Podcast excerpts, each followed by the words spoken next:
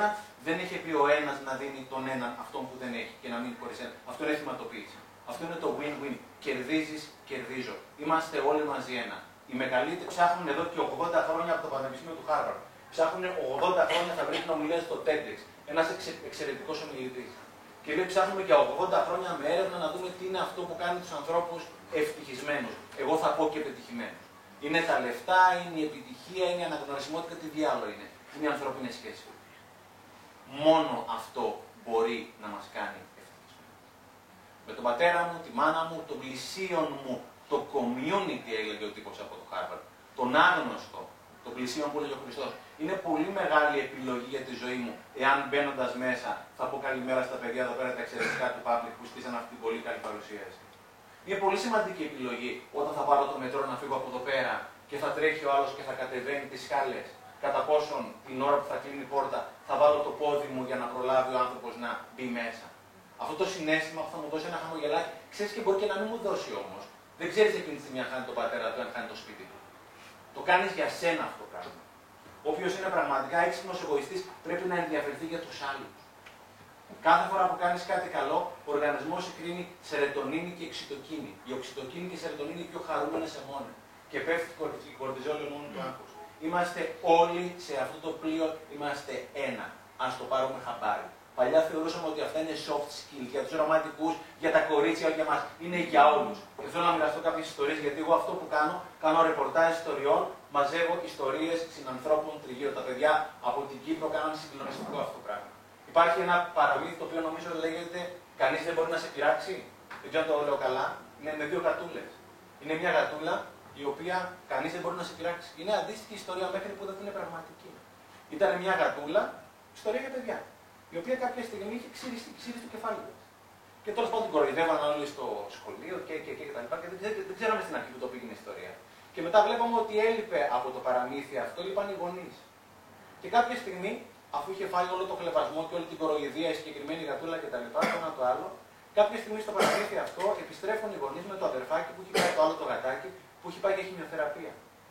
Και ουσιαστικά το γατάκι το άλλο έρχεται χωρίς καθόλου τρίχο και το αδερφάκι του επί μία εβδομάδα προετοίμαζε το έδαφος προκειμένου όταν θα έρθει ο αδερφός του να μην νιώσει άσχημα. Τα παιδιά το κάνουν πραγματικά. Γι' αυτό είμαστε εδώ πέρα. Αν δεν το κάνουμε αυτό το πράγμα, δεν υπάρχει περίπτωση ούτε μία στο δισεκατομμύριο να ευτυχήσουμε. Α το πάρουμε χαμπάρι. Το να ενδιαφέρομαι για την πάρτη μου, τα παιδάκια μου, sorry για την έκφραση, και τον κόλλο μου και να κλείνω την πόρτα του σπιτιού και να κοιμάμαι ήσυχος είναι το πιο εύκολο πράγμα. Το κάνει το 90-95%. Δεν θα ευτυχήσει ποτέ φιλαράκι. Έχει τεράστιο τίμα το να σε, το να σε παρτάκι. Δεν θα είσαι ποτέ ευτυχισμένος. Δεν θα βρείτε ποτέ στη ζωή σας κανένα παρτάκια όσα δισεκατομμύρια και να έχει και να είναι ευτυχισμένος. Είναι εσωτερική ιστορία ευτυχία. Μαρίνος, είμαστε πάντα στο κομμάτι αγάπη, σύνδεση και οτιδήποτε άλλο. Έχω πάει στην Τίνο, έχω πάει σε ένα καταπληκτικό μαγαζί, το οποίο λέγεται Μαραθιά, δεν ξέρω αν έχεις πάει κάποιος ποτέ. Είναι μαγαζί, έχεις πάει, έτσι; Εντάξει. εντάξει. Από την Τίνο, εγώ είμαι. Ναι, ναι, ναι. το έχεις αναπεί Κάποια στιγμή λοιπόν αυτός έχει πέρα, ο Μαρίνος έχει φτιάξει το μαγαζί του ονείρου, ένα από τα ωραιότερα μαγαζιά που έχω φάει ποτέ στη ζωή μου. Καταπληκτικό πρωινό, μεσημερινό, βραδινό, το μαγαζιά στον κόσμο. Δουλεύουν για το Μαρίνο 25 άτομα προσωπικό. Το background, οικοδόμος όλη τη ζωή. Αλλά είχε ένα όνειρο ότι ήταν δεσμευμένος να κάνει το ωραιότερο μαγαζί. Το έκανε εδώ και 10 χρόνια, ένα από τα καλύτερα μαγαζιά της Ελλάδα. 25 άτομα δουλεύουν για το Μαρίνο ξεκάθαρα one man show. Το λένε Μαρίνο συγχαρητήρια του λέω. Ξέρετε τι μου είπε. Μου είπε ευχαριστούμε. Δεν είπε ευχαριστώ. Μου ευχαριστούμε. Τον είχα για το extra mile γιατί μία από τις σελίδε το κάτι παραπάνω. Τον έβαλα κατευθείαν στη σύνδεση. Είχε 100 λόγους να πει ευχαριστώ. Είπε ευχαριστούμε όμως. Εκείνη τη στιγμή ο Μαρίνος δεν είναι το αφεντικό, είναι το αφεντικό μου. Δεν είναι ο μπαμπά, είναι ο μπαμπάς μου. Είναι ο δάσκαλός μου. Είναι ο συντονιστής μου. Είναι το αγόρι μου. Είναι άλλο να είσαι ο μπαμπάς, είναι άλλο να είσαι ο μπαμπά μου. Άλλο να είσαι το αφεντικό, άλλο το αφεντικό μου. Αυτό το μου κάνει όλη τη ζωή, φίλοι μου. Δεν είναι μόνο ευτυχία, είναι και επιτυχία. Παρακολουθώ του κόσμου τα σεμινάρια στο εξωτερικό από τους επιχειρηματίες κτλ. Είναι από τις βασικές αξίες για να πας μπροστά. είναι το αφεντικό μου ο Μαρίνος. Δηλαδή, όταν μου συμπεριφέρεται ο Μαρίνο τόσο καλά και δουλεύω για τον Μαρίνο και κάθε φορά που μιλάει με έναν ξένο, τον Στέφανο, τον, την Αναστασία, οτιδήποτε, μιλάει για μας και όχι μόνο για εκείνον, ο Μαρίνος είναι το αφεντικό μου. Τον αγαπάω τον Μαρίνο. Ναι, αυτό. Αυτό εννοώ. Αυτό. Ναι, παιδιά, καλά και μου το είπες, ευχαριστώ πάρα πολύ. Είναι της καρδιάς μου, θα το αλλάξω πολύ να το λέω έτσι. Είδες πόσο σημαντικό να βλέπω. Είναι, είναι το αφεντικό μου, είναι της καρδιάς μου αυτός ο όταν είσαι από την καρδιά, γίνεται από την καρδιά αυτό το πράγμα που κάνεις και αγγίζεις και πάρα πολλούς ανθρώπους. Τις προάλλες μας μιλούσε ένας στο εξωτερικό για έναν Αμερικάνο επιχειρηματία, ο οποίος έχει δισεκατομμύρια, δεν ξέρω τι. Είναι άνθρωπος του εμείς και όχι του εγώ. Και κάνεις πολύ καλά και το διευθύνεις, ευχαριστώ πάρα, πάρα πολύ. Τέλος πάντων, αυτός είχε μια εταιρεία μεταλλουργική. Barry Way Miller λέγεται ο στην ψάξη. Το 2009 αυτή η εταιρεία έχασε τις πωλήσεις, μειώθηκαν οι πωλήσεις κατά 30% σε ένα βράδυ λόγω της κρίσης. Όλοι στο διοικητικό συμβούλιο είπαν θα κάνουμε απολύσεις. Μόνο ο συγκεκριμένος ο ιδιοκτήτης τη εταιρείας είπε ότι εγώ δεν θέλω να απολύσουμε ούτε ένα. Και οι συγκλήτε στο διοικητικό συμβούλιο να υπάρχουν από την γραμματέα μέχρι τον πρόεδρο της εταιρείας να δοθεί ένας μήνας υποχρεωτικά ανέφαποντοχών. Προκειμένου να μειωθεί το κόστος της εταιρείας. Να μην φύγει κανένας. Το Διοικητικό Συμβούλιο είπε ναι κατευθείαν. Και το συγκλονιστικό είναι ο τρόπος με τον οποίο ο ίδιος το ανακοίνωσε στο προσωπικό. Επιλέξαμε λέει, να πονέσουμε όλοι από λίγο και κανένα, και όχι λίγοι από πολύ. Επιλέξαμε να πονέσουμε όλοι από λίγο και όχι λίγοι από πολύ. Η εταιρεία θέλει να γλιτώσει 10 εκατομμύρια δολάρια. Γλίτωσε εξοικονόμηση, όχι 20 εκατομμύρια δολάρια. Ποιο θα γουστάρεις να δουλέψει με τέτοια Είμαστε όλοι στην ίδια βάρκα, ας το καταλάβουμε και ας το δώσουμε και στα παιδιά μας να το καταλάβουμε με το παράδειγμά μας. Δεν μπορούμε να λέμε άλλα και να κάνουμε τα παιδιά μας άλλα. Τα παιδιά, τα παιδιά μας κάνουν αυτό το πράγμα που κάνουμε και εμείς. Για να φέρουμε στους γονείς. Με τους εκπαιδευτικούς είναι ένα μικρό χρονικό διάστημα. Εμείς, σαν γονείς, πρέπει να φέρουμε την αλλαγή και να βοηθήσουμε οι εκπαιδευτικοί με όλες αυτές τις πρωτοβουλίες. Κάποια στιγμή Μας είχε πει ένας ομιλητής, έχει αποδειχθεί, λέει, ότι οι άνθρωποι του εμείς έχουν 7 φορές μεγαλύτερα αποτελέσματα από τους ανθρώπους του εγώ. 7 φορές. Ένα και ένα κάνει 7. Και οι άνθρωποι του εμείς είναι πιο υγιείς, λέει, από τους ανθρώπους του εγώ. Έγινε έρευνα, είναι πραγματικό κλινικό πείραμα αυτό που σας λέω. Πήραν ανθρώπους που έχουν πάθει ένα καρδιακό επεισόδιο. Τους χώρασαν σε δύο κατηγορίες. Τους ανθρώπους του εμείς τους ανθρώπους του εγώ. Έναν άνθρωπο του εμείς τον καταλαβαίνεις από τη φάση, έναν άνθρωπο του εγώ πάλι από τη φάση, στα πρώτα δευτερόλεπτα. Οι άνθρωποι του εμείς είχαν 50% μικρότερη πιθανότητα να πάθουν δεύτερο καρδιακό επεισόδιο. Είμαστε για να είμαστε συνδεδεμένοι. Είμαστε όλοι στο ίδιο καράβι. Και θα σας πω και με τα παιδιά τι μπορεί να γίνει και κάποιοι εκπαιδευτικοί τι έχουν κάνει. Γιατί όλο αυτό, όλα από την αιστεία ξεκινά. Ήμουνα κάποια στιγμή λοιπόν δεν είναι για τους δραματικού, είναι βασικά skills και πρέπει να το καταλάβουν τα παιδιά μου. Ήμουνα κάποια στιγμή στο ίντερνετ και μου στέλνει ένας φίλος, διαδικτυακός φίλος που λέει: Το ξέρεις ότι η λέξη idiot, το ηλίθιο στα αγγλικά, προέρχεται από τη λέξη ιδιώτης.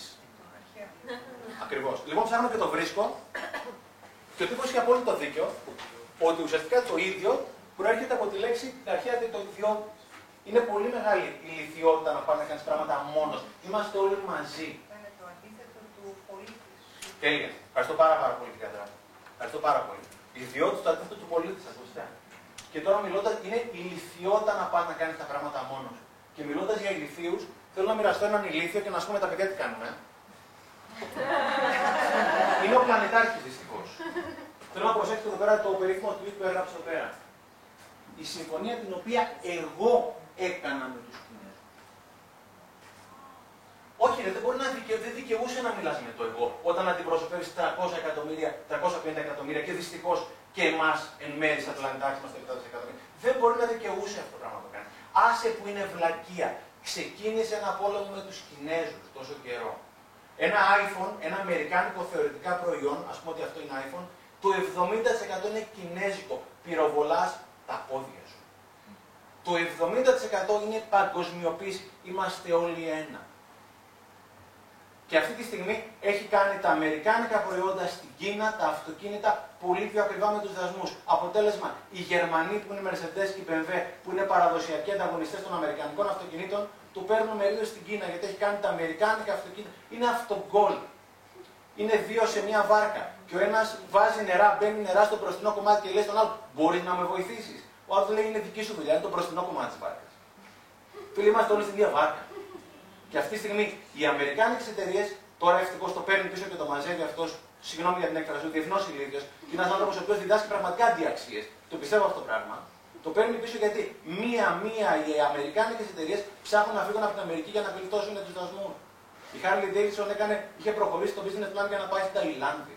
Είμαστε όλοι ένα. Α το πάρουμε χαμπάρι και ας το δείξουμε και στα παιδιά μας. Και προτείνω να κάνουμε ένα πείραμα που κάνουμε συνήθως. Θυμάστε ζωή και Πέτρο. Το κάνουμε συνήθως και δέσπινα. Λοιπόν, και με χρόνο το έχουμε κάνει. Σηκωνόμαστε, από εκεί πέρα που καθόμαστε και πάμε και βρίσκουμε κάποιον που δεν ξέρουμε. Βλέπω τις προστατιστέ. Του λέμε δύο πολύ ωραία πράγματα μέσα από την καρδιά μας που να τα εννοούμε, αν αυτό πιστεύουμε. Και το παίρνουμε και μια πολύ έτσι ζεστή αγκαλιά. Θα κάνω μια ζεστή αγκαλιά, Κωνσταντίνα, να. Ενώ με τέτοιο. Κάποιον που δεν ξέρετε. Ναι, εντάξει, εγώ θα κάνω και με αυτό που δεν ξέρω. Απλώ το έδειξα και πολύ για μοντέλο. Σηκωθείτε, δεν έχει πάθει ποτέ κανένα σήμερα με τίποτα. Τίποτα. Δεν κινδυνεύει υγείας σα όλα καλά. Δεν κινδυνεύει. Αλλά κάνετε αγκαλιέ, έτσι. Έλατε.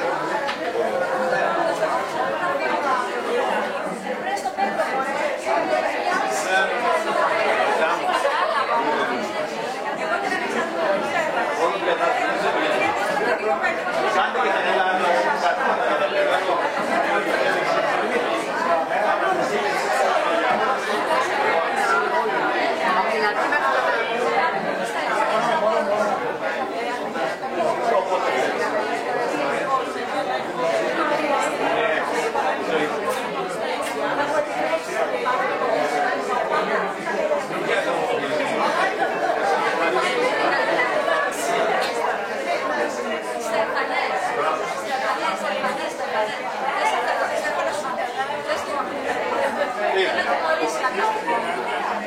Λοιπόν, όσοι κάθετε, ήταν ωραίο.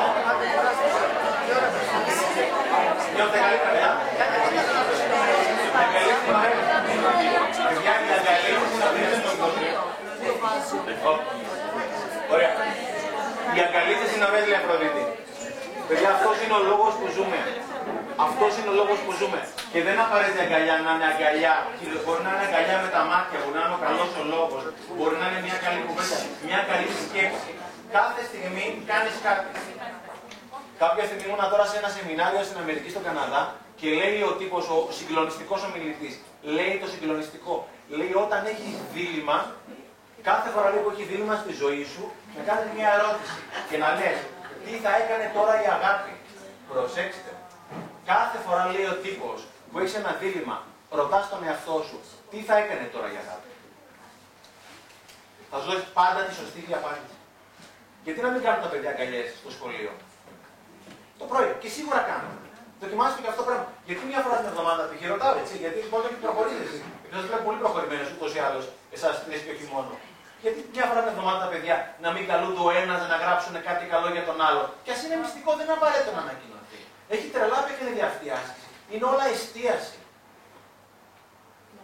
Βεβαίως. Δυνατά.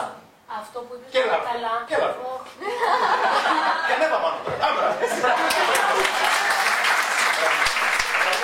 Το είχα κάνει πέρσι με τα παιδιά. Κάθε εβδομάδα κληρώναμε έναν και έγραφε, γράφαν τα υπόλοιπα παιδιά τα θετικά του συγκεκριμένου παιδιού. Λοιπόν, και ο καθένα τα έπαιζε στο σπίτι του μετά ε, και φέτο ένα κοριτσάκι ε, το έκανε αυτό, έγραψε όλα τα θετικά των παιδιών και μου το έφερε προχθέ δηλαδή. Και το έκανε βιβλίο. Το έχει κάνει βιβλιαράκι και το διαβάζει μόνη του. Κωνσταντίνα, να πω κάτι. Ναι. Αυτό το κάναμε και εμείς. Δεν την ανέβα πάνω στο Με τα παιδιά. Έλα, ανέβα, ανέβα. Έλα, ναι, έλα, να το πάρει. Αυτό το κάναμε. Ανέβα πάνω στο βλέπω, ανέβα. Έστε λειτουργεί, ενώ δεν έχουμε συναντηθεί, λες και λειτουργεί και κάποια παρόμοια πράγματα τελικά με αυτό. Λοιπόν, λέγαμε τα θετικά, λοιπόν, τα παιδάκια μέσα στην τάξη. Έχουμε ένα παιδί με ραυτισμό που σπάνια μιλάει, γενικά δεν κάνει, δεν επικοινωνεί με κανέναν και πιστεύω ότι δεν καταλαβαίνει δηλαδή τόσο πολύ το τι γίνεται. Άρχισαν όμως τα άλλα παιδιά να, να διαβάζουν τα, τα θετικά που είχαν γράψει για το παιδάκι αυτό. Παιδιά, είναι, ε, εντάξει, ε, η έξαρση του προσώπου του. Δεν θα σκηνωθώ. Αλλά η έκφραση του προσώπου ήταν τέτοια. Και, και το, το, το χαμόγελο του, δηλαδή αυτό που, που έβγαινε, που πρώτη φορά συνειδητοποίησα κι εγώ ότι επικοινωνούσε με εμάς και ότι καταλάβαμε το τι γινόταν.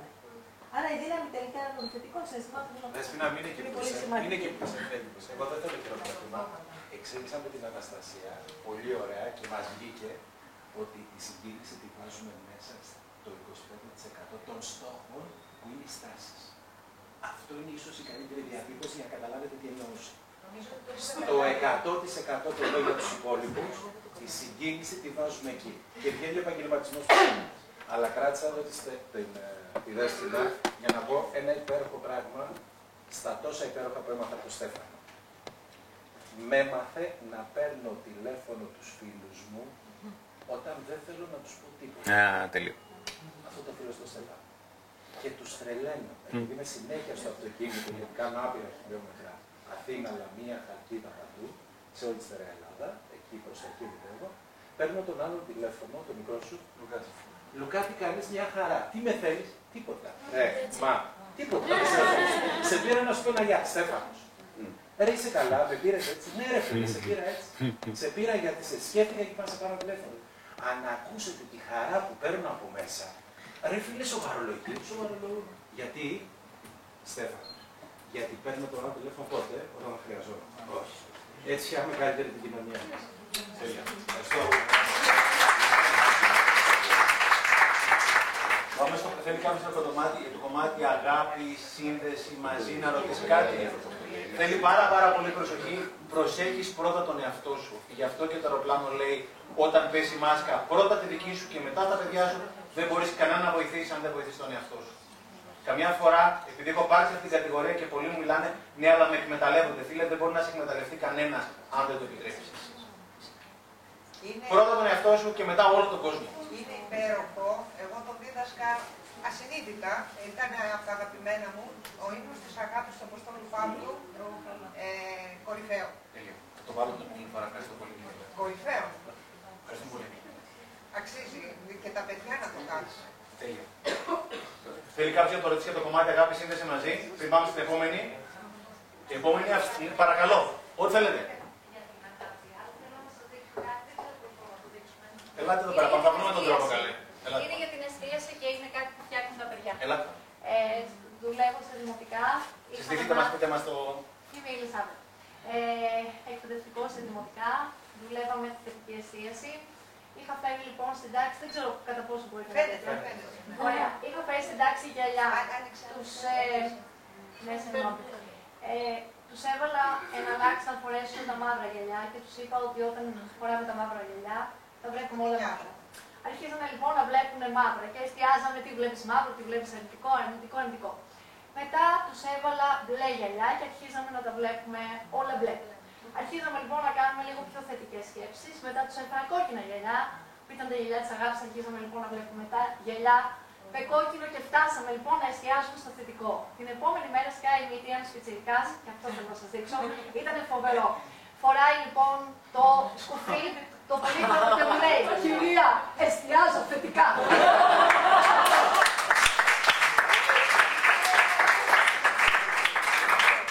Θέλουμε κάτι το οποίο θα έλεγα στο τέλος. Είμαι εδώ πέρα με ένα πολύ φίλο και συνεργάτη, τον Δημήτρη το Σουλάνη, κάθεται στο τέλος με τα γαλάκια και το μουσάκι. Οποιοδήποτε εκπαιδευτικό θέλει ή γονιός, αφήνει τα στοιχεία στο Δημήτρη, θα φτιάξουμε μια ομάδα εκπαιδευτικών γονιών για να προχωρήσουμε όλη αυτή τη φιλοσοφία. Οπότε όποιος θέλει αφήνει τα στοιχεία του μετά στο Δημήτρη. Θα σας βάλω ένα βιντεάκι να σας πω, να μιλήσουμε για την αυτοεκτίμηση, αλλά για την αυτοεκτίμηση θα σας μιλήσει η Βίλη, η οποία το έχει δουλέψει πάρα, πάρα πολύ στο Φωλόγιο Αθηνών που δουλεύει. Θα σας βάλω ένα βιντεάκι να σας δείξουμε κατα, καταρχήν για μένα την αυτοεκτίμηση και να δούμε πώς θα δουλεύουμε τα παιδιά. Η αυτοεκτίμηση είναι το σημαντικότερο πράγμα στον κόσμο. Δεν υπάρχει τίποτα καλύτερο από την αυτοεκτίμηση. Είναι το, από την αυτοεκτίμηση ξεκινάνε όλα τα καλά πράγματα και συνήθως με τον εαυτό μας δεν έχουμε καλέ σχέσει. Συνήθως περνάμε από τον καθρέφτη, αποφεύγουμε να δούμε τη φάτσα μας. Περνάμε, αποφεύγουμε πάντα, έχουμε τα θεωρητικά παραπάνω κιλάκια. Δεν γουστάρουμε τον εαυτό μας. Συνήθως. Και είναι ένα πρόβλημα το οποίο όσο πιο καλά είναι η ζωή σου, όσο πιο πολύ χάρη ατσίβερ, οτιδήποτε είσαι, τόσο βλέπεις. Είναι θέμα εστίαση και αυτό. Αυτό που δεν έχω κάνει. Με τον Δημήτρη είμαστε, έχουμε φτιάξει μια ομάδα παιδιών, έχουμε φτιάξει ένα mastermind και βρισκόμαστε κάθε δύο μήνες παιδιά στο Δημήτρη 25-26 χρονών. Έχουν προχωρήσει ασύλληπτα στη ζωή τους. 20-25 παιδιά. Ε, ε, 20-25 παιδιά. Ο ένας καλύτερος από τον άλλον. Ξέρεις τι μου λένε κάθε φορά, τι δεν κάνουμε καλά, ρε Στέφανε; Ρε παιδιά, πώς κάνετε πάρα πολύ καλά τα πράγματα. Εγώ στην ηλικία σα, εγώ τα διπλά σα χρόνια που είμαι 50, δεν έκανα ούτε το 1 δέκατο από αυτό που κάνετε εσείς. Προσέξτε πάρα πολύ τη σχέση με τον εαυτό σα. Θα σα μιλήσει η φίλη, το έχει κάνει, έχει κάνει πάρα, πάρα πολύ δουλειά με τα παιδιά. Η φίλη πήγα να παρουσιάσει στο κολέγιο το πρόγραμμα για τον έμπορο, είχε προχωρήσει πολύ πιο πολύ από εμάς ούτως ή άλλως και τη φέραμε εδώ πέρα να μαζί στον δρόμο. Το κομμάτι, η, η ποιότητα της ζωής μου είναι η ποιότητα της σχέσης μου με τον εαυτό μου. Αυτό είναι η ποιότητα της ζωής μου.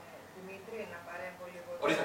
Ε, ε, Δεν πειράζει, δεν πειράζει, παρακαλώ. Σκεφτόμουν το γιο μου. γι' αυτό. Δεν πειράζει. Λοιπόν, ε, δεν νομίζω ότι δεν γουστάρουμε τον εαυτό μας. Είναι ότι συγκρίνουμε τον εαυτό μας με πρότυπα που μα ε, πλασάρουν. Η σύγκριση είναι ο κλέφτης χαράς. Η Ε, σύγκριση είναι ο κλέφτης χαράς. Έχετε απόλυτα δίκιο. Είναι η σύγκριση. Δηλαδή συγκρίνουμε το μοντέλο με, τα, με, το, με την ήλίτσα τη δικιά μας. Και επίσης τη συμπεριφορά μας, δηλαδή την αγάπη που δείχνουμε, τη διαχειτικότητα που δείχνουμε, με συμπεριφορές επιτυχημένες εντός εισαγωγικών, που είναι η ψυχρή, η υπολογιστική, και συγκρίνουμε και λέμε αυτός πετυχαίνει. Δηλαδή τον βλέπεις πετυχημένο, ενώ εσύ που είσαι πιο διαχειτικός, μπορεί να σε ξεγελάσει ο άλλος, μπορεί να παραχωρήσεις πράγματα που ο άλλος δεν τα παραχωρεί και τα οικειοποιείται. Εκεί Έχετε απόλυτα δίκιο. η τε- η- δεν Με είναι το ότι κομμάτι. Δεν, δεν συγκρίνονται. Γιατί εγώ πολλές, πολλές φορές λέμε να είμαστε, είμαστε καλά. Και είχα αυτή ακριβώς τη συζήτηση με τον γιο μου, ο οποίος μου λέει μήπως το ότι είμαι τόσο δοτικός και τόσο ε, ε, αγαπητικός, εν πάση περιπτώσει, και φιλικός, είναι αρνητικό για, για, τις, για, για το χαρακτήρα μου, για το... Βέβαια είναι καλό, άμα είναι καλό για σένα είναι καλά. Δηλαδή κανένας δεν βλάφτηκε ποτέ. Έχετε απόλυτο Γιατί δίκιο. δεν έχει επιτυχία. Κατάλαβα. Δεν είναι επιτυχία που έχει ο άλλος, ο οποίος είναι ο σκληρός. Μα είναι τόσο πολύ σχετική η επιτυχία.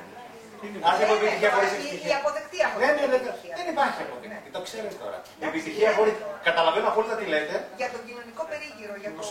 Δεν μας ενδιαφέρει ο κοινωνικός Μπορεί, δεν μας ενδιαφέρει. Ναι. Γι' αυτό ακριβώς τώρα θα σας μιλήσω. Θα βάλω το βιντεάκι αμέσως μετά μιλάει, μιλάει η Βίλη και το έχει δουλέψει πάρα πολύ για να δείτε πώς τα παιδιά της Βίλης στην τάξη της το έχουν δουλέψει και πώς έχουν προχωρήσει. Πρώτα το βιντεάκι, το πόσο σημαντικό είναι να κάνω λάθη, να γουστάρω τα λάθη, να γουστάρω τον εαυτό μου όπως είναι και εννοείται πάνω να τον εξελίξω, έτσι. Ένα βιντεάκι και αυτό είναι στον έμπορο. Το κορίτσι που δεν έκανε ποτέ λάθη.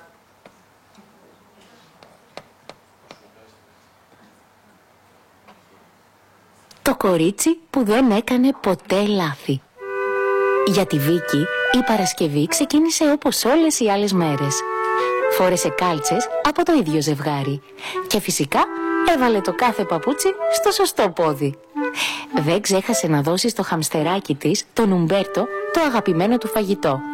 Μπρόκολο. Και όταν έφτιαξε σάντουιτς για να το πάρει στο σχολείο ο αδερφός της ο Κάρλ, έβαλε ακριβώς ίση ποσότητα βούτυρου και μαρμελάδας.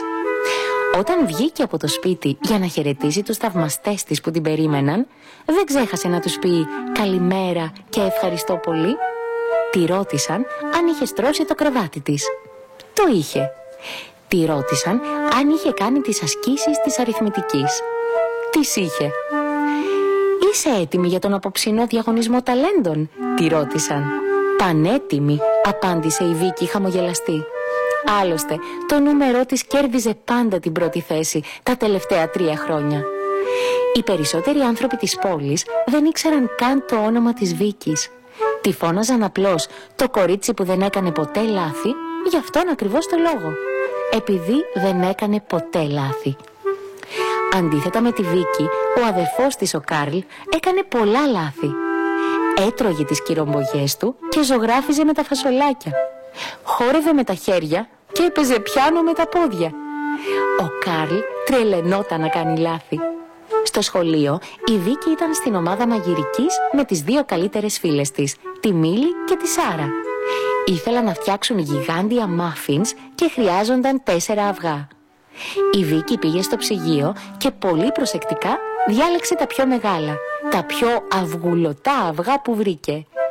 Στην επιστροφή όμως γλίστρισε σε κάτι και το πάτωμα εξαφανίστηκε κάτω από τα πόδια της. Τα αυγά βρέθηκαν να πετάνε στον αέρα. Η Βίκη κόντευε να κάνει το πρώτο της λάθος. Όμως όχι. Ουφ, παρατρίχα, σκέφτηκε. Συγγνώμη Βίκη, μου είχε πέσει κατά λάθος λίγη σάλτσα καραμέλα. Μην ανησυχείς, δεν έγινε τίποτα. Όλη την υπόλοιπη μέρα η Βίκη σκεφτόταν συνέχεια το παραλίγο λάθος της. Στο γυρισμό από το σχολείο στάθηκε λίγο να χαζέψει τη Μίλη και τη Σάρα που έκαναν πατινάζ στο πάρκο. Έλα κι εσύ, είπε η Μίλη. Έχει πολύ πλάκα, είπε η Σάρα.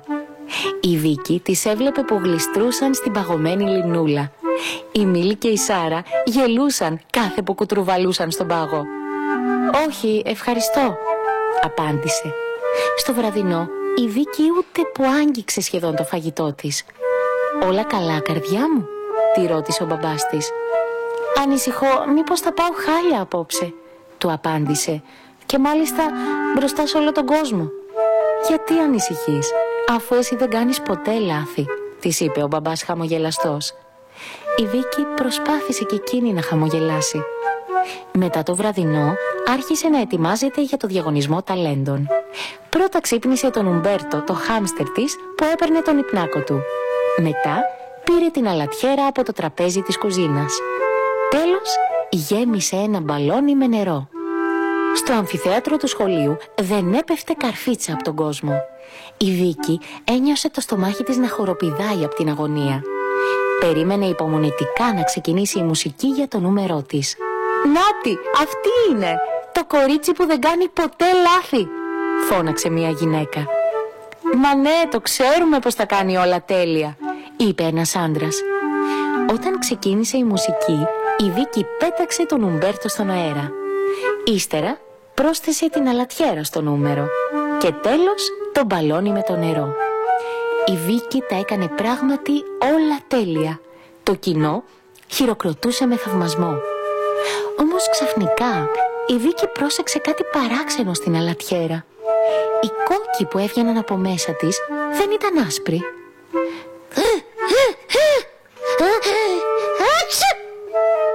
Ο Ουμπέρτο ξαφνιάστηκε τόσο πολύ από το ίδιο του το φτάρνισμα που πήγε και γραπώθηκε με τα νύχια του από το μπαλόνι με το νερό.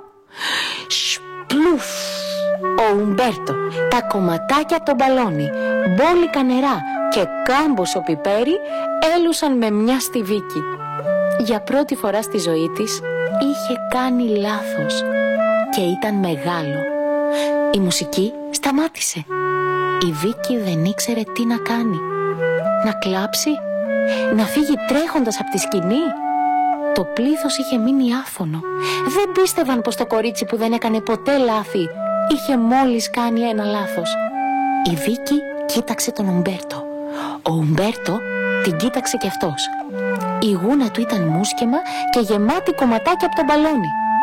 Τότε ήταν που η Βίκη άρχισε να τρέμει. Πρώτα της βγήκε ένα μικρό κρυφό γελάκι.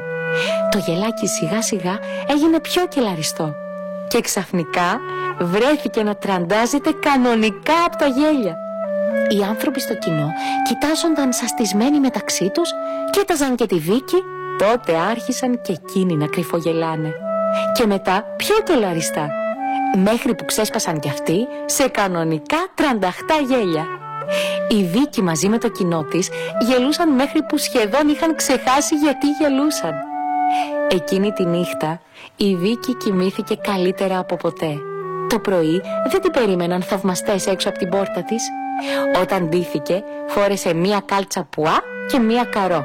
Έτσι, χωρίς κανένα λόγο. Μαζί με τον αδερφό της, τον Καρλ, έφτιαξαν σάντουιτς. Αυτή τη φορά έβαλαν τη μαρμελάδα απ' έξω και ονόμασαν το σάντουιτς ανάποδο.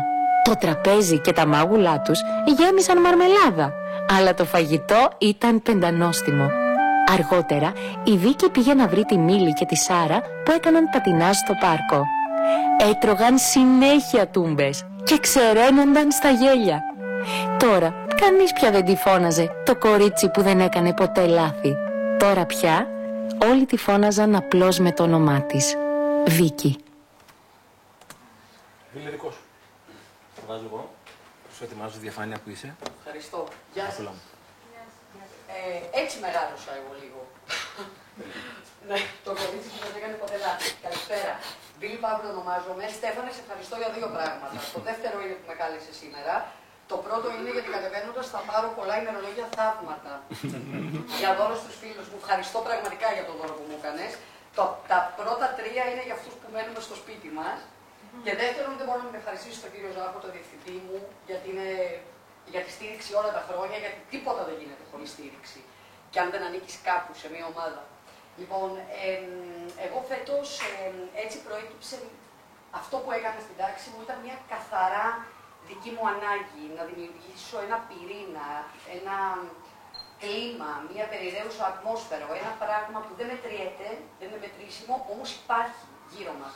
Που για μένα είναι πάρα πολύ σημαντικό γιατί εγώ δεν πιστεύω στο ότι ο ένας κουκκός δεν είναι την άνοιξη. Πιστεύω ότι αυτός ο κουκκός μπορεί στην αρχή να είναι μόνος του, μπορεί να μαζευτούν δύο-τρεις, όμως δημιουργείται ένα πλαίσιο, ένα πλέγμα που αυτό το πλαίσιο, το πράγμα μεταδίδεται με κάποιο τρόπο. Εμ, στην πραγματικότητα ήταν η ανάγκη αυ- αυτού του πράγματος που τόση ώρα μιλάει ο Στέφανος και αυτό που είναι η αυτοεκτίμηση. Δηλαδή το να μ, σέβομαι τον εαυτό μου, να τον αγαπάω τον εαυτό μου όπως είναι και να προσπαθώ με αυτή τη ζωή που έχω στο εδώ και τώρα ε, να, το, να το κάνω καλά, να το ζήσω όμορφα, χωρίς να χρειαστεί το έξω από μένα και το έξω από εδώ. Γι' αυτό απαντήσα πριν στην κυρία Δράκου, αν θυμάμαι καλά το όνομά σας, Ναι, ναι. ότι δεν μας νοιάζει το κοινωνικό σύνολο. Μας νοιάζει και μας παρανοιάζει. Κυρίως όμως μας νοιάζει, κατά τη γνώμη μου πάντα, αυτό που πιστεύει το μυαλό και η καρδιά μας. Έτσι λοιπόν, εμ, ένα βράδυ εκεί που καθόμουν και σκεφτόμουν όπως πάντα, έγραψα μια αλφαβήτα, την οποία ήθελα με κάποιο τρόπο να το φέρω στην τάξη. Δεν ήθελα σίγουρα να τη βάλω σε ένα δομημένο πρόγραμμα, όπως όλα αυτά τα προγράμματα που όλοι εμείς οι εκπαιδευτικοί κάνουμε στα σχολεία, γιατί ήμουν σίγουρη ότι θα την πατούσα για άλλη μια φορά, με το στόχο, το χρονοδιάγραμμα κτλ. Είπα, Βίλη, αρκεί αυτό που έχεις στο μυαλό σου να κάνεις και αν σου βγει. Και για όσο πάει, αν δεν βγει δεν πειράζει καθόλου.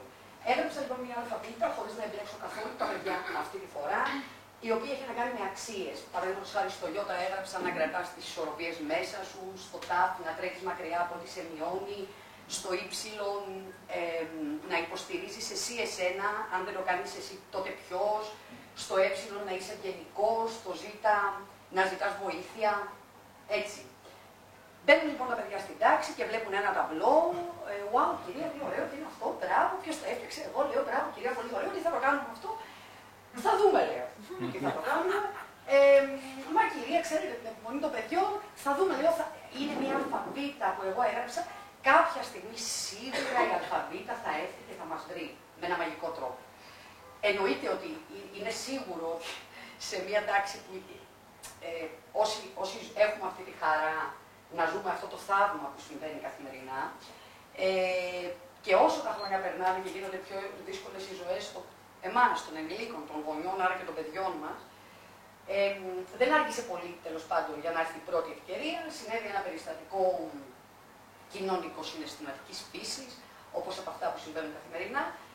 Αφού λοιπόν κάναμε ό,τι χρειάστηκε να κάνουμε, συζητήσαμε, μιλήσαμε κτλ. κτλ είπαμε τι άλλο θα μπορούσαμε να κάνουμε αν ε, λέει ένας μαθητής μου, ο- μη εμπλεκόμενος στο περιστατικό, γυρνάει και λέει σε έναν εμπλεκόμενο, είδες του λέει τι γράφεις στο πι, να πιστεύεις στο μυαλό και στην καρδιά σου, αν το έχεις κάνει, τότε θα, θα σε είχε σταματήσει από το να πας να χώσεις μπουνιά και τώρα να είναι στο ιατρείο.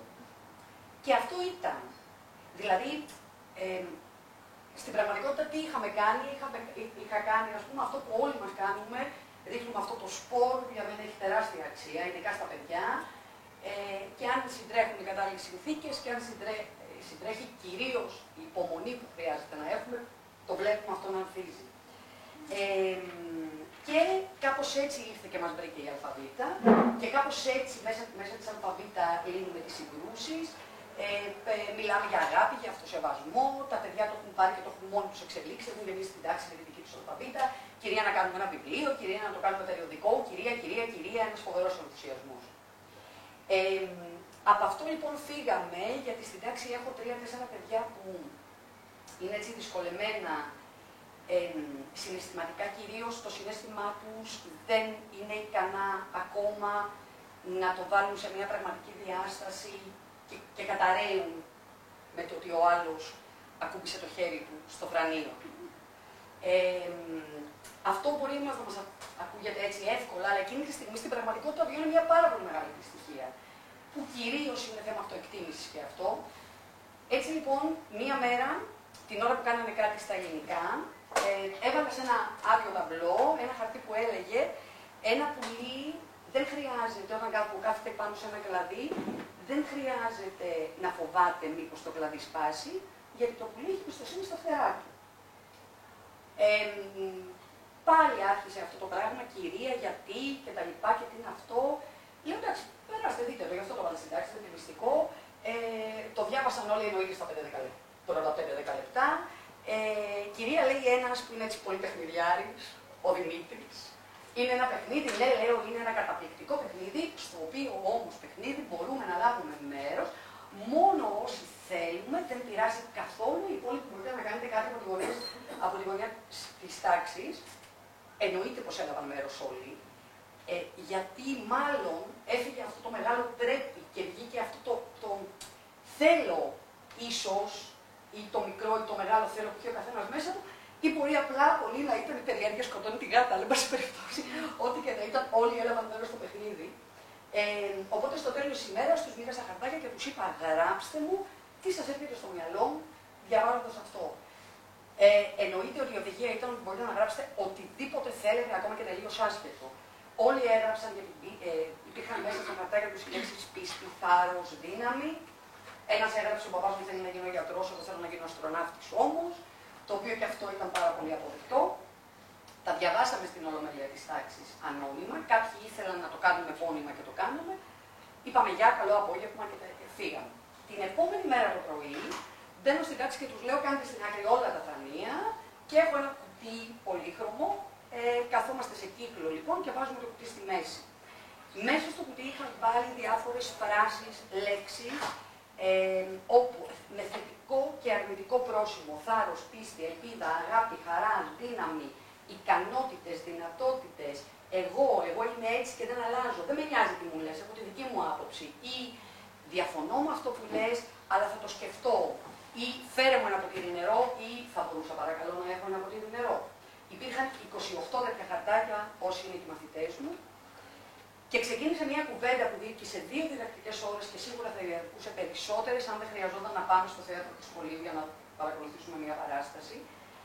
Ε, κατάφεραν με την κουβέντα αυτή τα παιδιά να διαχωρίσουν το πολύ δύσκολο κατά τη γνώμη μου πράγμα της αυτοπεποίθησης και της αυτοεκτίμησης και ο εγωισμός τελικά ήταν πάρα πολύ εύκολο να διαχωριστεί και να πεταχθεί στην άκρη ως μια μη αποδεκτή συμπεριφορά. Ε, μετά τους ζήτησα να σκεφτούν διάφορα περιστατικά από τη ζωή τους εντός ή εκτός σχολείου και να, να μου πούν αν μετά από αυτό που συνέβη σήμερα στην τάξη, μετά από αυτό που ζήσαμε εκείνη την ημέρα, θα μπορούσαν ίσως να κάνουν κάποια πράγματα λίγο διαφορετικά. Πράγματι, πολλά παιδιά είχαν μία αλλαγή στάσης. Δεν πιστεύω ότι την επόμενη φορά που κάποιος θα του δώσει μπουνιά, αυτός που θέλει να τα αποδώσει δεν θα το κάνει. Πιστεύω όμως ότι σιγά σιγά και με την επανάληψη και με, με αυτή την στάση, γιατί έτσι μαθαίνουν τα παιδιά όταν είναι σε ένα περιβάλλον ηρεμίας και αποδοχής, τη δέκατη φορά μπορεί και να μαζέψει το χέρι του. Και για μένα αυτό είναι η επιτυχία. Ε, και, για να, και κλείνοντας την δραστηριότητα αυτή με την αυτοεκτίμηση, από την ε, προηγούμενη, το, το απόγευμα που είχαν φύγει τα παιδιά, είχαν λίγο ετοιμάσει την τάξη για να την βρουν έτοιμη μπαίνοντας την επόμενη μέρα το πρωί. Οπότε είχα κάνει πάλι στην αριταθρανία, είχα βάλει στο πάτωμα διάφορα αντικείμενα ή εγωγέ της τάξη, ένα ζευγάρι παπούτσι, ένα κουτάκι καρδούλα που μου το χάρισε ένας μαθητής μου γιατί είμαι φανατική σοκολατού και μου, με προμηθεύουν κάθε μέρα με σοκολατάκια. Ένα σπιτάκι χάρτινο, κάποιος πήγε και το πάτησε και το δει ήταν διαλυμένο, κόλλες, ψαλίδια, διάφορα. Κάτι μουσικόργανα τη κόρη μου που είχα φέρει μαζί. Και στην, ε, στο, στους τοίχους είχα βάλει διάφορες εικόνες, οι οποίες εικόνες είναι αυτές που θα δείτε στο τέλος, μία από αυτές είναι αυτή, που θα δείτε στο τέλος ως ε, καταληκτική δραστηριότητα των παιδιών. Μπαίνοντας λοιπόν στην τάξη, κυρία, τι έγινε και όλο αυτό, λέω παιδιά, είναι αυτό ένας, δεν είναι η τάξη μας σήμερα, είναι ο κόσμος μας. Και μέσα έχει ό,τι έχει ένας κόσμος και αυτά που μας αρέσουν και αυτά που δεν μας αρέσουν. Αυτό όμως που θέλω να κάνουμε σήμερα, γιατί μπορούμε, είναι να διώξουμε, να βάλουμε σε ένα κουτί, είχα ένα πιο μεγάλο κουτί, ε, αυτά που δεν θέλουμε να υπάρχουν στον κόσμο μας και να έχουμε μόνο αυτά που θέλουμε. Α υποθέσουμε ότι μπορούμε να το κάνουμε. Και θα σας πω έτσι δύο-τρία ενδιαφέροντα πράγματα. Ε, ένας μαθητής μου διάλεξε το κουτάκι με το σοκολατάκι γιατί είπε πως όταν μου βάζω εγώ Ένα άλλος έδιωξε την κόλλα, γιατί έμαθα, λέει, εγώ τώρα που έχω αυτοεκτίμηση και το κατέκτησα, ότι δεν υπάρχει μόνο ένας τρόπος για να γίνονται τα πράγματα. Υπάρχουν πολλοί τρόποι για να γίνονται τα πράγματα. Και η κόλλα μου κολλάει το μυαλό και σκέφτομαι το ίδιο και το ίδιο και το ίδιο και δεν βρίσκω λύση. Την πετάω. Ένας άλλος πέταξε το ψαλίδι. Γιατί ε, το ψαλίδι κόβει και εμείς είμαστε μια ομάδα. Γιατί θέλουμε εμείς γιατί είναι πια, έχουν σίγουρα όλοι αυτοεκτίμηση, νιώθουν, οπότε εμείς που έχουμε αυτοεκτίμηση ε, θέλουμε να ανήκουμε σε μια ομάδα και δεν θέλουμε να κόβεται η ομάδα. Και ένας άλλος έφερε κάτι που μας συγκίνησε πολύ, έφερε το σπιτάκι το οποίο ήταν ε, έτσι ε, κακοποιημένο, ας πούμε, εντός αγωγής, τσαλα, τσαλαπατημένο, γιατί είπε την κυρία αυτό το σπιτάκι παρόλο που είναι μικρό, παρόλο που ε, εγώ ζω σε μεγαλύτερο σπίτι, θα μπορούσα να ζήσω σε αυτό το σπίτι γιατί θα το φτιάξω πάλι από την αρχή και θα το φτιάξω μέσα και θα το διακοσμήσω και έτσι θα ζω όμορφα σε αυτό. Ε, γιατί αυτό είναι ένα βασικό στοιχείο της αυτοεκτίμησης. Τι κάνω εγώ απέναντι σε αυτό το πράγμα που έχω, που έχω γύρω μου; Όχι πως το, η κατάσταση θα μεταμορφωθεί για να βολευτώ εγώ μέσα σε αυτή. Και τέλος, του ζήτησα να διαλέξουν, εάν και εφόσον θέλουν, από μια εικόνα, και σε ένα χαρτί αυτή την εικόνα να την ε, κολλήσουν, να μην την κολλήσουν, να φτιάξουν τέλος πάντων ένα πίνακα δικό τους, ε, που είναι ο πίνακας της αυτοεκτίμησης. Και αν και εφόσον θέλουν να γράψουν κάτι. Και σας δείχνω μερικά πράγματα. Αποδέχομαι τον εαυτό μου και με τα καλά του και με τα κακά του. Πήρε την εικόνα και ζωγράφησε και κάποιος άλλος να βοηθάει κάποιον να σηκωθεί. Είμαι δυνατή και φωτίζομαι από μέσα μου. Δεν πειράζει να κάνω λάθη. Αφήνε το λίγο πιο πολύ να το βλέπουμε. Μην το... Την... Να το απολαμβάνουμε. Ναι. Διάλεξε τα χέρια. Τα χέρια τα έκανε δέντρα. Δεν πειράζει να κάνω λάθη. Την επόμενη φορά θα τα καταφέρω. Πιστεύω σε μένα και δεν το βάζω ποτέ κάτω. Αγαπώ τον εαυτό μου και έτσι με αγαπούν και άλλοι. Ζητώ βοήθεια όταν τη χρειάζομαι. Δεν με νοιάζει τι λένε οι άλλοι για μένα. Με νοιάζει να είμαι ο ίδιος της ζωής μου και να μην με σκοτεινιάζουν οι άλλοι. Τετάρτη δημοτικού είπες είναι αυτά, παιδιά. Ναι. Τετάρτη δημοτικού έτσι. Πιστεύω σε μένα και βρίσκω καινούριους τρόπους και λύσεις για κάθε πράγμα ή, προ... ή πρόβλημα. Αυτός εδώ, ο μαθητής μου, είναι το ένα από τα τρία παιδιά που έκαναν τη συγκεκριμένη δράση. Που του παίρνει ο άλλος τη γόμα και καταραίει. Ο οποίος πιστεύει σε αυτόν και βρίσκω καινούργιους τρόπους. Θα δούμε πώς θα πάει βέβαια. Όταν πέφτω κάτω προσπαθώ να ξανασηκωθώ. Προσπαθώ να φωτίσω την ψυχή μου, φοβερά δυσκολεμένο παιδί, μαθησιακά και συναισθηματικά, κυρίως φοβερά δυσκολεμένος, περνάει μια πολύ δύσκολη φάση στα, στη ζωή του. Mm. Ναι, ναι, ναι. Και διάλεξε αυτή τη ζωγραφιά με τις κούνιες και τη συνέχισε έτσι.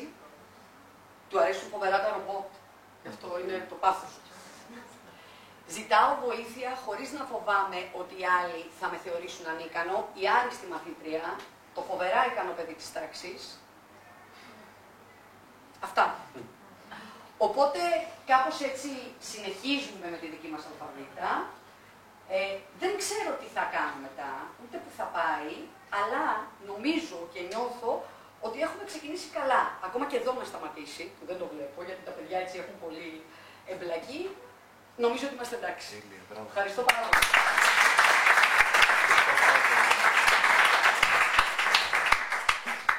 Το κομμάτι αυτοεκτίμηση, αυτοφροντίδα, αυτοσεβασμός, όλα αυτά που παλιά υπήρχε μια ενοχή ότι μην κομπάζω, μην πολύ ασχολούμαι τον εαυτό μου, όταν γίνουν με σκοπό να βοηθήσω κάποια στιγμή και τους άλλους, αλλά πρώτον εαυτό μου είναι η πηγή όλων των καλών. Δεν υπάρχει τίποτα καλύτερο από την αυτοεκτίμηση.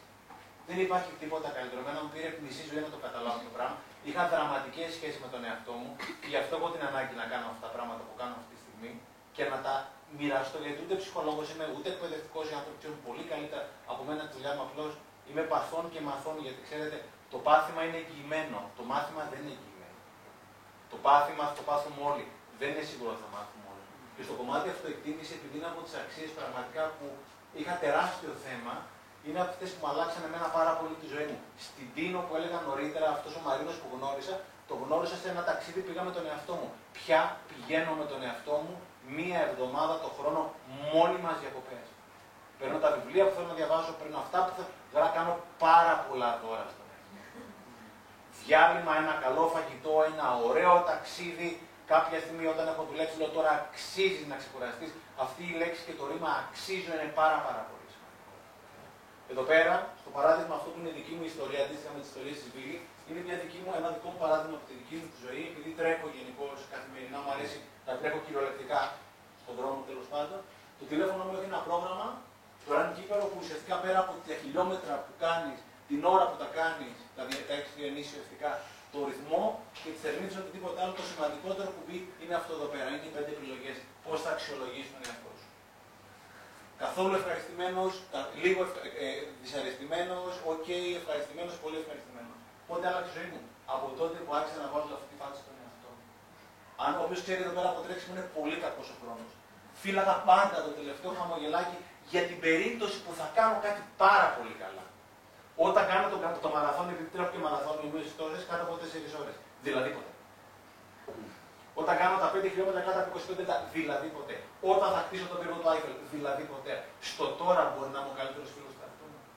Μπορεί να με γουστάρω, να με αγαπάω και να μου συγχωρώ τα λάθη μου, όπως λέγανε τα παιδιά της φίλης και των υπολείπων εκπαιδευτικών. Να με αποδέχουν όπω είναι αυτή τη στιγμή. Και βεβαίως να κάνω δουλειά να με βελτιώσω και άλλο, να με προχωρήσω, να με εξελίξω. Η αυτοεκτίμηση είναι το σημαντικότερο πράγμα που είναι η αυτοφροντίδα ή αυτό το να προσέχω, το να μου δίνω. Είχε έρθει στο Διόνυσο μια φίλη εκπαιδευτικός από έναν υπηαγωγείο από τον Ποντένε πάνω στο Κηφισιά. Και κάποια στιγμή μου λέει. Κριστίνα νομίζω. Ναι, Κριστίνα. Μου λέει Στέφανε, ποιο είναι το μυστικό; Λέω να προσέχεις τον εαυτό σου σαν να είσαι όχι τρίχρονο, τρίμηνο βρέφος. Τόσο πολύ να σε αγαπάς Κάθε μέρα να σου γράφει εμένα στο τετράδιο θαυμάτων που, παρα, που παρουσίασαν ουσιαστικά οι εξαιρετικοί εκπαιδευτικοί. Κάθε μέρα γράφω τις δικές μου επιτυχίες. Έκανα αυτό, έκανα αυτό και χαρούμενο. Είμαστε εδώ πέρα για να είμαστε χαρούμενοι, όχι πετυχημένοι. Ο χαράς συνδράση είναι εγγυημένη επιτυχία. Επιτυχία χωρίς καλή, χωρίς καλή εστίαση και χωρίς αυτοεκτίμηση δεν είναι. Επιτυχία χωρίς επιτυχία είναι αποτυχία. Ο χαρούμενος άνθρωπος θα πετύχει τα πάντα. Ο δυστυχισμένος δεν θα πετύχει τίποτα. Θα γυρίσουν όλα από μέρα. Όλο αυτό φταίνει και θα φταίνε πάντα οι άλλοι, ξέρετε. Που έχει διαβάσει το δώρο, έχω μέσα μια ιστορία που λέει δύο είσαι. Εδώ πέρα μέσα δεν είναι ένας, είναι δύο. Μας έχουν πει ψέμα το ότι είναι. Είμαστε δύο εδώ πέρα μέσα. Όταν αυτοί οι δύο είναι καλά, είναι όλα καλά. Όταν αυτοί οι δύο δεν είναι καλά, τίποτα δεν είναι. Βλέπω ανθρώπους που είναι δυστυχισμένους, που παντού φίλε δεν τα έχει καλά με τον εαυτό του αυτό ο άνθρωπο. Και έχω περάσει χρόνια από την κατηγορία αυτή και μπορώ να το διακρίνω. Και είναι ιερό, ιερό αυτό που κάνει φίλοι με τα παιδιά και όλοι που κάνετε με τα παιδιά και πιο πολύ με τον εαυτό. Ήταν άλλη μια εξαιρετική εκπαιδευτικό σε ένα TEDx στην Αμερική, δεν ζει πια. Μη Πίρσον, μια μαυρούλα εξαιρετική εκπαιδευτικό. Και λέει κάποια στιγμή, είχα βάλει στον πιτσερικά να κάνει ένα τεστ, είχε 20 ερωτήσεις. Τις 18 τις έκανε λάθος. Οπότε του βάζω ένα F για fail και ένα χαμογελάκι μεγάλο. Και του λέει ο πιτσερικά γιατί χαμογελάκι; Λέει έκανες δύο σωστά. Έκανες δύο σωστά. Όταν εγώ κρίνω τον εαυτό μου, όχι να του χαρίζομαι, αλλά ουσιαστικά να τον αγαπώ και να του πω ότι είναι μια κακή στιγμή. Το συν 2 όταν είναι, είναι το μείον 18 μου ρουφάει την ψυχή, το συν 2 έχει ελπίδα, το μείον 18 μου ρουφάει την ψυχή. Και δεν μου τη ρουφάει κανένας άλλος, τη ρουφάω εγώ στον εαυτό με τον τρόπο που έχω συνηθίσει να εστιάζω σε όλα αυτά που δεν έχω κάνει καλά και όχι σε αυτά τα οποία έχω κάνει καλά. Μου έχουν μάθει ότι είναι επανάπαυση το να χαίρομαι. Δεν είναι καθόλου επανάπαυση, ούτε ενοχή, ούτε τίποτα. Είμαι για να χαίρομαι εδώ πέρα, όπως λέγανε τα παιδιά της εδώ πέρα. Και πάντα φταίει κάποιος άλλος. Ναι, αλλά ξέρετε, δεν σε σκοτώνει ποτέ λέει το τσίπημα του φιδιού. Σε σκοτώνει η κυκλοφορία του αίματος μέσα στις φλέβες. Ο άλλος τσίπησε κανένα τίποτα. Εσύ γιατί το κυκλοφορείς κάθε μέρα μέσα. Αυτό είναι αυτοεκτίμηση. Είναι κάτι πάρα, πάρα πολύ σημαντικό. Και όσο του δίνω, τόσο θα μου δίνει. Όσο τον σκίζω, τόσο θα με σκίζει. Και δεν μπορούν τα παιδιά μας να έχουν αυτοεκτίμηση αν δεν έχουν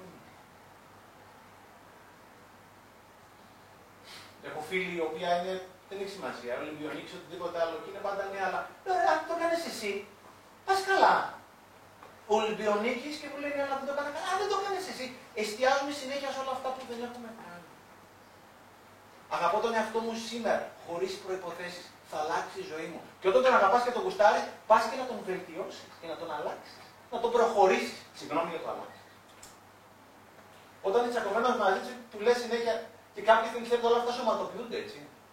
Όταν ζω με έναν άνθρωπο και είμαι δυστυχισμένος με τον εαυτό μου, αυτό φέρνει θλίψη, στεναχώρια, θυμό, κατάθλιψη και κάποια στιγμή αν τσακώνω με τον εαυτό μου για πολλά χρόνια, γιατρός δεν είμαι, αλλά αν αυτό το πράγμα δεν σωματοποιηθεί και δεν γίνει χτύπα ξύλο κάποιο αυτοάνωσο ή καρκίνος οτιδήποτε άλλο, μου τρεπήσει τη μύτη. Και τρέχεις στον γιατρό. Ναι, αλλά εσύ σου έχεις κάνει τη ζημιά. Εσύ και το φάρμακο και το φαρμάκι έχεις να διαλέξεις. Και είναι πολύ σημαντική δουλειά που κάνουν τα παιδιά Θέλει κάποιος, γιατί νομίζω ότι δεν έχουμε πάρα πολύ χρόνο να μιλήσουμε για άλλες συνήθειε, μην σα φάω όλη την ημέρα, μην σας φάμε όλη την ημέρα. Θέλει κάποιος να ρωτήσει κάτι, οτιδήποτε από αυτά που ακούσατε από του εκπαιδευτικούς και από μένα, έτσι. Εγώ απλώς έφερα την πρωτοβουλία για να μαζευτούμε, για να κάνουμε αυτό το πράγμα και, και, και θέλει κάποιος να ρωτήσει, διευκρινίσει κάτι; Εγώ θέλω να πω κάτι. Αναστασία μου, ό,τι θέλει. Αφού βλέπουμε πόσο σημαντικό είναι για μα να παίρνουμε αυτή τη χαρούμενη φατσούλια. Και αφού βλέπουμε πόσο επηρεάζει τα παιδιά το λάθο. Διορθώνω ορθογραφίε, αντιγραφέ και μου λένε πόσο λαθή είναι και μετράνε ένα, δύο, τρία, τέσσερα, πέντε. Α αναρωτηθούμε όλοι οι εκπαιδευτικοί και αυτοί που είναι πιο πάνω από του εκπαιδευτικού το εξή. Η βαθμολογία, οι βαθμοί που παίρνουν τα παιδιά. Τελικά κάνουν καλό σε εκείνα ή όχι. Ναι. Θα έχουν ειδική. Αυτό θα ήθελα να συζητήσουμε. Ίσως όχι τώρα, ίσως αργότερα δεν είναι η Θεωρώ ναι, αν δεν το κάνεις επικριτικά, αλλά ε, σαν αξιολόγηση. Δηλαδή ότι ξέρεις αυτό πέτυχες. Εκεί είναι το λάθος που κάνουμε εκπαιδευτικοί. Και εμείς πρέπει να αξιολογούμαστε. Γιατί... Το α ναι. αποτυπώνει στο παιδί τι έκανε καλά και τι όχι. Μήπως πρέπει να προχωρήσουμε ένα βήμα Τι παραπέρα; έκανε το ίδιο; Το ίδιο για το Τι ίδιο. μας έδωσε το Όχι, ίδιο; δεν το Ό,τι κάνουμε του εμείς. δίνουμε εμείς. Εγώ του δίνω την αγάπη μου πάντοτε. Την πρώτη χρονιά που δούλεψα στο κολέγιο έβαλα πεντάρια. Σε τρίτη δημοτικού. Το σκέφτομαι τώρα και τρελαίνομαι. τα παιδιά αυτά, τα δύο από τα τρία έχω πολύ καλή σχέση ακόμα. Ναι. Τους είπα την αλήθεια που τότε με εκείνο το σύστημα που είχα εκπαιδευτεί, τους έδωσα. Δεν είπα ψέματα. Και Ε, εγώ πιστεύω- ήμουνα αληθινός, έπρεπε να δώσω την αλήθεια. Αυτή τη στιγμή δεν θα το έκανα, για να σου απαντήσω. Θα έκανα ίσως κάτι άλλο. Να ρωτήσω. Ναι. Τα παιδιά που πήραν αυτά τα πεντάρια, Μμ. το επόμενο τρίμηνο. Δεν, δεν το θυμάμαι να πω την αλήθεια. δεν, μπή- δεν έγινε 10. Αλλά ομολογώ ότι δεν είμαι πια έτσι, αλλά θέλω να λέω την αλήθεια στο παιδί. Δεν του λέω ψέματα. Ότι αυτό μου Εγώ θέλω να έδωσες. ρωτήσω απλά. Συγγνώμη, Εντάξει. κύριε Δράκη, Δεν για τον πειράζει, λόγο δεν έτσι. πειράζει. Ε, δεν Εγώ είμαι. δεν το βλέπω. Χωρίς, Πέντε χωρίς, λεπτά. χωρίς να απαντάω μόνο Πρέπει στην να αξιολογήσει Αναστασία. κάτι. Κάθε μας πράξη Τελευταίο πρέπει να εξάμεινο είμαι αξιολογήσει. πολύ χαρούμενος γιατί συνεργάζομαι με αυτή την κυρία εδώ που δεν χαμογελάει ποτέ στη ζωή. Θέλω τη γνώμη και τη ζαχαρούλα τώρα ακριβώ. Θα συντάσσουμε μαζί σε ένα μεταπτυχιακό που λέγεται Διευθυντική Ποιότητας. Και θα ήθελα να απαντήσω στην οποιαδήποτε Αναστασία. Αυτό που χρειαζόμαστε Αναστασία είναι μελέτη και διάβασμα. Στα νέα παιδιά παίρνουμε από το πάθος των κάτω. Υπήρχαν σωστά πράγματα που έκαναν κάποιοι, σωστά για εκείνη την εποχή. Αυτή τη στιγμή είναι όλα λάθος. Όλα λάθος. Αλλά δεν πρέπει να το πει ο Πέτρος ο Πάνος, μη συντονιστής του Υπουργείου Πρέπει να το πει ο άνθρωπος, πρέπει να το πει η επιστήμη. Αυτό που κάνω, Στεφανέ, τον καιρό που έχουμε χαθεί τώρα, είναι ότι έχω κλείσει το στόμα μου και δεν λέω εγώ πιστεύω. Εγώ έχω δει. Εγώ στις τάξεις μου, εγώ στην περιφέρειά μου, τα άκουσα. Με βάση το διάβασμα που έχεις κάνει, με βάση τους συνεργάτες σε ένα άλλο επίπεδο και σε άλλη οπτική, ξέρεις να μιλήσεις για βαθμολογία. Και αυτή τη στιγμή μπορώ να σου πω την άποψη που δεν είναι άποψή μου. Είσαι πολύ μπροστά από την εποχή σου, το είπα και πριν. Όχι. Η βαθμολογία είναι το νούμερο ένα, το νούμερο ένα που δεν θα έπρεπε να υπάρχει. Γιατί, γιατί η επιστήμη της παιδαγωγικής λέει ότι η πιο αξιόλογη βαθμολογία είναι η συνεχής βαθμολογία των τεστ που δεν είναι για το βαθμό, είναι για την ανατροφοδότηση του παιδιού. Μέσα από τον εαυτό του. Δεν λέει αυτό. Άρα, Μπορεί να πει ό,τι θέλει το όνομά σας, Λουκάς. μπορεί να πει ό,τι θέλει ο Λουκάς, ό,τι θέλει ο Στέφανος, ό,τι θέλει η κυρία Δράκη. Μπορεί να πει η Δέσποινα, εγώ στο σχολείο μου αυτή τη στιγμή βλέπω αυτό, έχω αφέρει μέσα αυτό. Αυτό είναι για το σχολείο σου. Εμείς λέμε τη λέει επιστημονική έρευνα. Νούμερο ένα αυτή τη στιγμή είναι η συνεχής αξιολόγηση με τη μορφή τεστ που το παιδί πηγαίνει στη βελτίωση και στην ανθρωποδότηση. Θα μπορούσε να βοηθήσει μια έκθεση περιγραφική. Σου ξαναλέω τι λέει. Δεν πάω στην περιγραφική αξιολόγηση. Η περιγραφική αξιολόγηση είναι της προηγούμενης 15 ετία του ΙΕ. Εγώ νομίζω ότι Άρα λοιπόν, άρα λοιπόν, ξανα, ξαναλέω όμως για να μην παρεξηγηθώ, δεν είναι η προσωπική μου άποψη. Είναι αυτό που ισχύει αυτή τη στιγμή στην επιστήμη. Είπε κάτι πολύ ωραίο πριν ο Στέφανος στο άλλο Στη σχέση, συγγνώμη, στη σχέση με το παιδί, Στη; στη σχέση με το παιδί είμαι εγώ και το παιδί. Τι εννοείται. Εννοώ ότι στην τάξη μου είμαι εγώ με τους μαθητές μου. Εκεί πρέπει να δώσω κάτι. Δεν είναι απαραίτητο θα είναι Επειδή, βαθμός, επειδή, α, μοιάζω β, λίγο, δέκα, επειδή ναι. μοιάζω λίγο από εκεί, με 19 χρόνια με στην τάξη δεν έβαλα ποτέ βαθμό. Στο τρίμηνο, ίσως είναι διαφορετική οπτική, αλλά δεν θέλω να πάω εκεί. Στο τρίμηνο, τη βαθμολογία την έβαζα με αυτός. 19 χρόνια, 19 χρόνια μέσα στην Ε, τάξη. Το ίδιο λέμε. Ναι. Ακριβώς το ίδιο. Αυτό το λέω και- συγγνώμη. Αλλά, αλλά θέλω να πω για την επιστήμη. Και κάτι άλλο και κλείνω για το κομμάτι αυτό. Στο κομμάτι το μου που είπε ο Στέφανος πριν, ο δάσκαλός μου, ο φίλος μου, το αφεντικό μου, υπάρχει ξανά μέσα από ένα άλλο μάθημα που δεν είναι εδώ, που δεν είναι διοίκηση ολικής ποιότητας, αλλά είναι η εκπαιδευτική διοίκηση, ξανά τα τόπα αυτή τη στιγμή της επιστήμης, που μιλούν για μετασχηματιστική ηγεσία.